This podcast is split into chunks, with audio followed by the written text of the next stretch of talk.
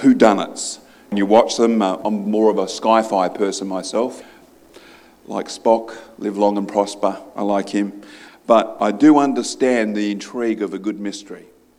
You know, where you spend most of your time looking for the clues and the natural perception skills are heightened as you start to try and picture what's really going on here, the identifying the sinister motives and, and all of that. And ultimately, who was behind the death of the victim? That's something that's really behind, you know, a lot of the, the whodunit type sort of murder mysteries that you see on television. And usually it's the evil guy that plots the death of the good guy. How many of you know that that's not how the gospel story goes? Isn't that interesting? That's not how the gospel story goes. It's the good guy that plots the death of the good guy. And it's just something for us to behold. It's something there for us to, to get our attention. The message of the cross is actually described as a mystery. It's a mystery that church should know as well. It shouldn't be a mystery to us, the church. And I want to encourage you this morning to again reflect on all that the cross meant for all of us, all that the cross meant in our lives, and of course the impact of it. We should be able to reveal it to others. Amen? The mystery of the cross. I like Colossians chapter 1 and verse 26. It says, Even the mystery which has uh, been hid from ages and from generations, but is now made manifest to his saints. God's church, his saints, should know and should be able to reveal this mystery of the cross, what it is, how, in effect, it was God the Father's big plan to bring a Saviour into the earth, and that it was His own Son that God planned to come into the world and die the death of the cross. We should know that and have an understanding of that. We should know how to introduce the lost to faith in Christ and be busy about that job. Amen. I can't even recall who it was, but I was talking to someone just recently saying just how sometimes, you know, when we're out preaching the gospel or here on Sunday services and, and there's a, a, just that certain amount of lament that there's not more people to hear that word that went out that day. But, um, you know, it's no matter because God's at work. God's at work reaching the lost. He's at work convicting the sinner of the sin of not believing on Jesus. He's at work out there. You know, the, the angelic host are at work. We need not be concerned. Sometimes we do a performance measurement and we look and we count and we go, well, you know, we've got this and we've got that and we've achieved that and this. And we look at all that and we, well, I guess you could say we go through our KPIs, key performance in indicators, and we wonder how we're going. But you know what? God's at work. And we're a people that should be, you know, realizing that. Now, when you share the gospel with someone, you should already know that, he, that our Heavenly Father's at work in that person's heart. Amen. The great mystery that needs to be revealed by the church is called the redemptive plan of God for mankind. You could look that up, you could Google that and get a, different views on what that actual story is, what that plan is. You could do that.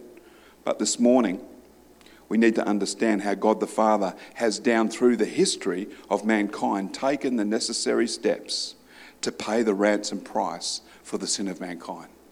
We go out of there being reflective of that and thankful, you know, having that heart of gratitude.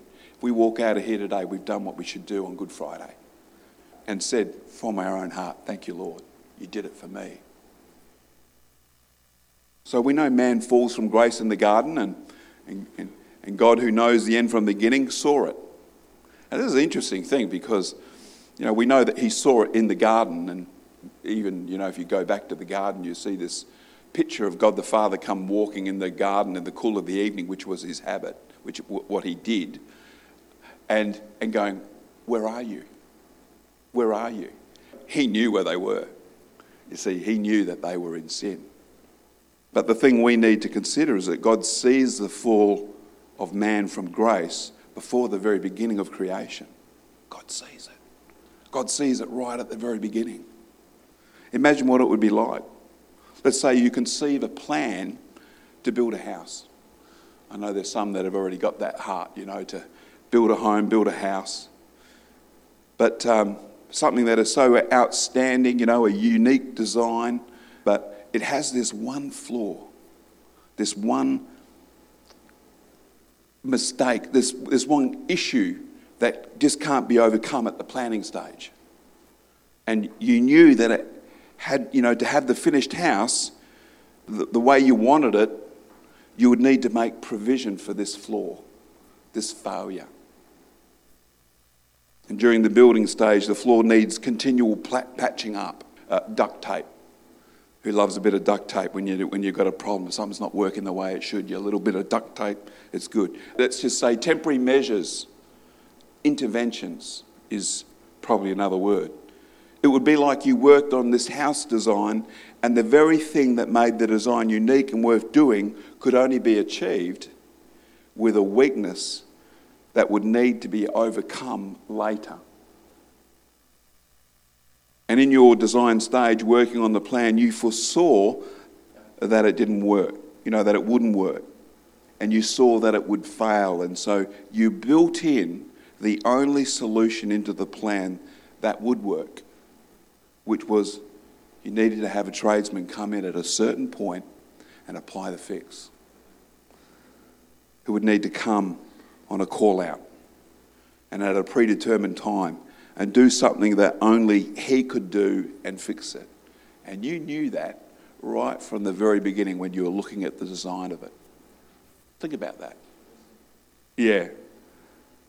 So before you even started to build, you rang ahead, you booked the tradesman, at the exact moment that you would need that fix applied. And even before you'd poured the foundation, the concrete, you've already booked the tradesman for that predetermined day when that failure would occur and the fix was needed. And anyone who needs a tradesman in Broome at the moment would know just how hard that actually is to get even the tradesman to come and uh, take your call and any of those things. But this is God the Father, right from the very foundation of the earth. Look what it says 1 Peter 1 in verse 18 to 20. It says, For you know that it was not with perishable things such as silver or gold that you were redeemed from the empty way of life you inherited from your, father, uh, from your forefathers, but with the precious blood of Christ, a lamb without blemish or spot. Verse 20. He was known before the foundation of the world, but was revealed in these last times for your sake. He was known before the foundation of the world. What does the scripture say there in Revelations? Lamb slain from the foundation of the world. It was in the plan, it was in the purpose of God. This flaw that could only be fixed. And of course, we know it was Jesus. It's fascinating to consider that when we stand in awe and wonder at the creation, you know, we, we look up into the night sky. sky I, I often do, as last night was pretty good too, by the way. Looking out and, you know, across the ocean sometime down there at Gantheaume, we see and, and, and look and, and just wonder at God's creation. And we should, we should understand, and we should have that moment where we think about it and go, you know what? It was all for Jesus. It's all for Jesus. And sometimes that's a hard thought to have because we look at the beauty of it, we see so much that, that is life in creation, and we see the fulfillment of God's plan that He's building His heavenly house, His kingdom, the place for His family. And our Father sees a house filled with sons and daughters. Of course, in Isaiah 45 and verse 12, it says, It is I who made the earth and created man upon it. It was my hands that stretched out the heavens and ordained all their host. So we see the Lord building his house with the failure built in. But a fix for that failure is determined, it's pre planned. He was known before the foundation of the world, but revealed in these last times for your sake. Down through the ages, you know, the pages of history, of mankind from the very moment the failure occurred, God the Father, God the Creator, began to speak of the fix that was planned to restore mankind to grace and favour. It was the seed of the woman. If we go back to Genesis chapter 3, then we see the covenants that God made with man the Edenic covenant right through to the Abrahamic covenant, the Noahic covenant, judges, kings. You see all these interventions and measures put in place. These are all interventions and temporary measures until the fullness of time to get the fix into the earth. I like to read from Ephesians as well. It says that in him we have redemption through his blood, the forgiveness of sins, according to the riches of his grace, which he made abound toward us in all wisdom and prudence. He knew how to do it, knew how to get the job done, and he foresaw it, having made known to us the mystery of his will, according to his good pleasure, which he purposed in himself. You know, and the prophets foresaw it, the prophets saw that ultimate fix as well. And of course, they wrote of it. The sacrifice paid for the redemption of mankind to save us from our sins. Amos 3 7 says, Surely the Lord God does nothing unless he reveals his secret to his servants, the prophets. Uh, John the Baptist also saw it, didn't he? When he declared, Behold the Lamb of God that takes away the sin of the world. Wow. You see, the prophets all foresaw. And of course, we see Isaiah the prophet, some 750 years before Jesus is even born, with a glimpse of the future plan of God. The mystery, he gets an insight into it. He sees the fix and describes it in his writings. Isaiah chapter 53 and verse 3 to 4, it says, uh, He is despised and rejected by men, a man of sorrows and acquainted with grief. As we hid, as it were, our faces from him. He was despised, and we did not esteem him. Surely he was born, uh, sorry, surely he has borne our grief and carried our sorrows. Yet we esteemed him stricken, smitten by God, and afflicted. Yet for the religious leaders of the day, those who were empowered to set him free and could have, but still determined to have Jesus crucified, that's, and that was despite the 300 Old Testament prophecies that were fulfilled in his life. I mean, you, you would have thought they would have seen that. They were men of the Bible, men of the book. And the religious of the leaders of the day conspired to kill him anyway because they were insecure and threatened. And their final insult for Jesus was to consider him stricken, smitten, and afflicted by God. And not even recognizing the purpose of God to bring a Savior into the world. Verse, um, verse 5 through to 6 it says, But he was wounded for our transgressions, he was bruised for our iniquities. The just chastisement of our peace was upon him and by his stripes we are healed. And all we like sheep have gone astray. We have turned every one to his own way, and the Lord has laid on him the iniquity of us all. Isn't it great to be saved from your sin? Isn't it great to be free? Isn't it great to experience the peace that only God can give? Uh, there's a few heads nodding this morning. I, I shared last, last week about how my dad got saved in Easter, Easter Sunday 1986, put his hand up. You know, my dad was fairly quiet, sort of, he didn't, you know, wasn't really fairly in any way raucous or, or loud or he was a very, I guess say, quiet and reflective man.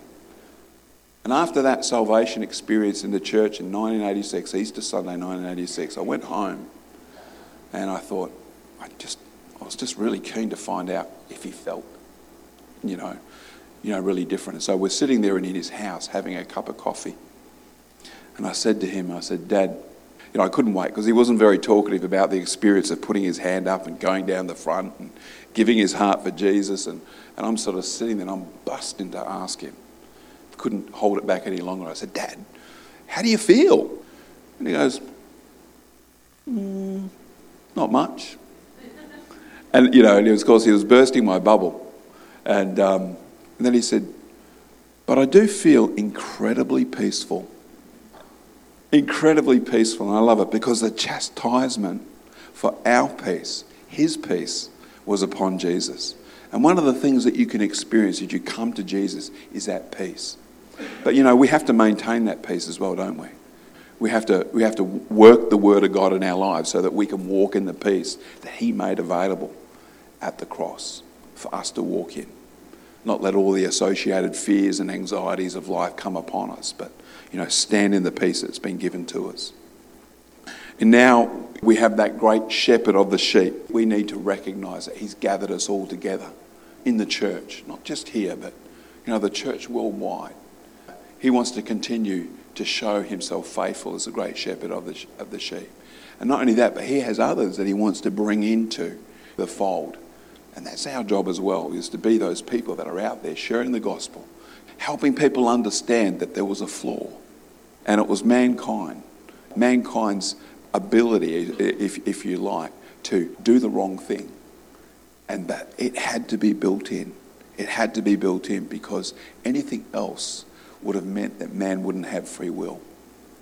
It's interesting to consider, Inter- interesting to think on that. That was the flaw that had to be built in. But God, from the very lamb slain from the foundation of the earth, God saw it and knew it and made a provision for it. And that's how good our God is. Amen.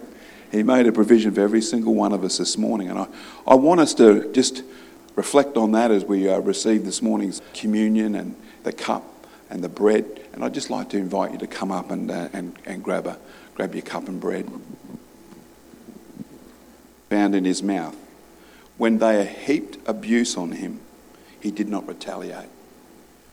And when he suffered, he made no threats, but entrusted himself to him who judges justly. He himself bore our sins in his body on the tree so that we might die to sin and live to righteousness. It says, By his stripes you are healed. Let's eat uh, the bread this morning in remembrance of the body that was broken for us. Thank you, Lord. Thank you, Heavenly Father. Lord, we thank you for your goodness, your great kindness that you've shown us in Christ Jesus. Heavenly Father, we thank you that Jesus uh, took our place upon the cross, that his body was broken, Lord, bruised and beaten, Father. Lord, we thank you that, Lord, he took our place and paid the price for the penalty of our sin, Lord. And Lord, it is so that we might live unto righteousness. Lord, we thank you that as we walk in that, Lord, as we walk in our understanding that we've been made right with you through our Lord Jesus Christ, Lord, that we can give even greater thanks, heartfelt thanks today. And we do so in Jesus' name. And it says also it says that he himself bore our sins in his body on the tree so that we might die to sin and live to righteousness. And then it says this by his stripes you were healed. And we need to remember that healing is a part of the atonement. Uh, healing is a part of what Jesus achieved for us at the cross. It wasn't just that we were forgiven of our sins, but also healing was made available to us. And we need, I believe, in this time more than ever, need to rise up in that understanding again and, and refresh ourselves with the truth. So let's just uh, drink and, and thank the Lord for the, for the blood that was shed for us.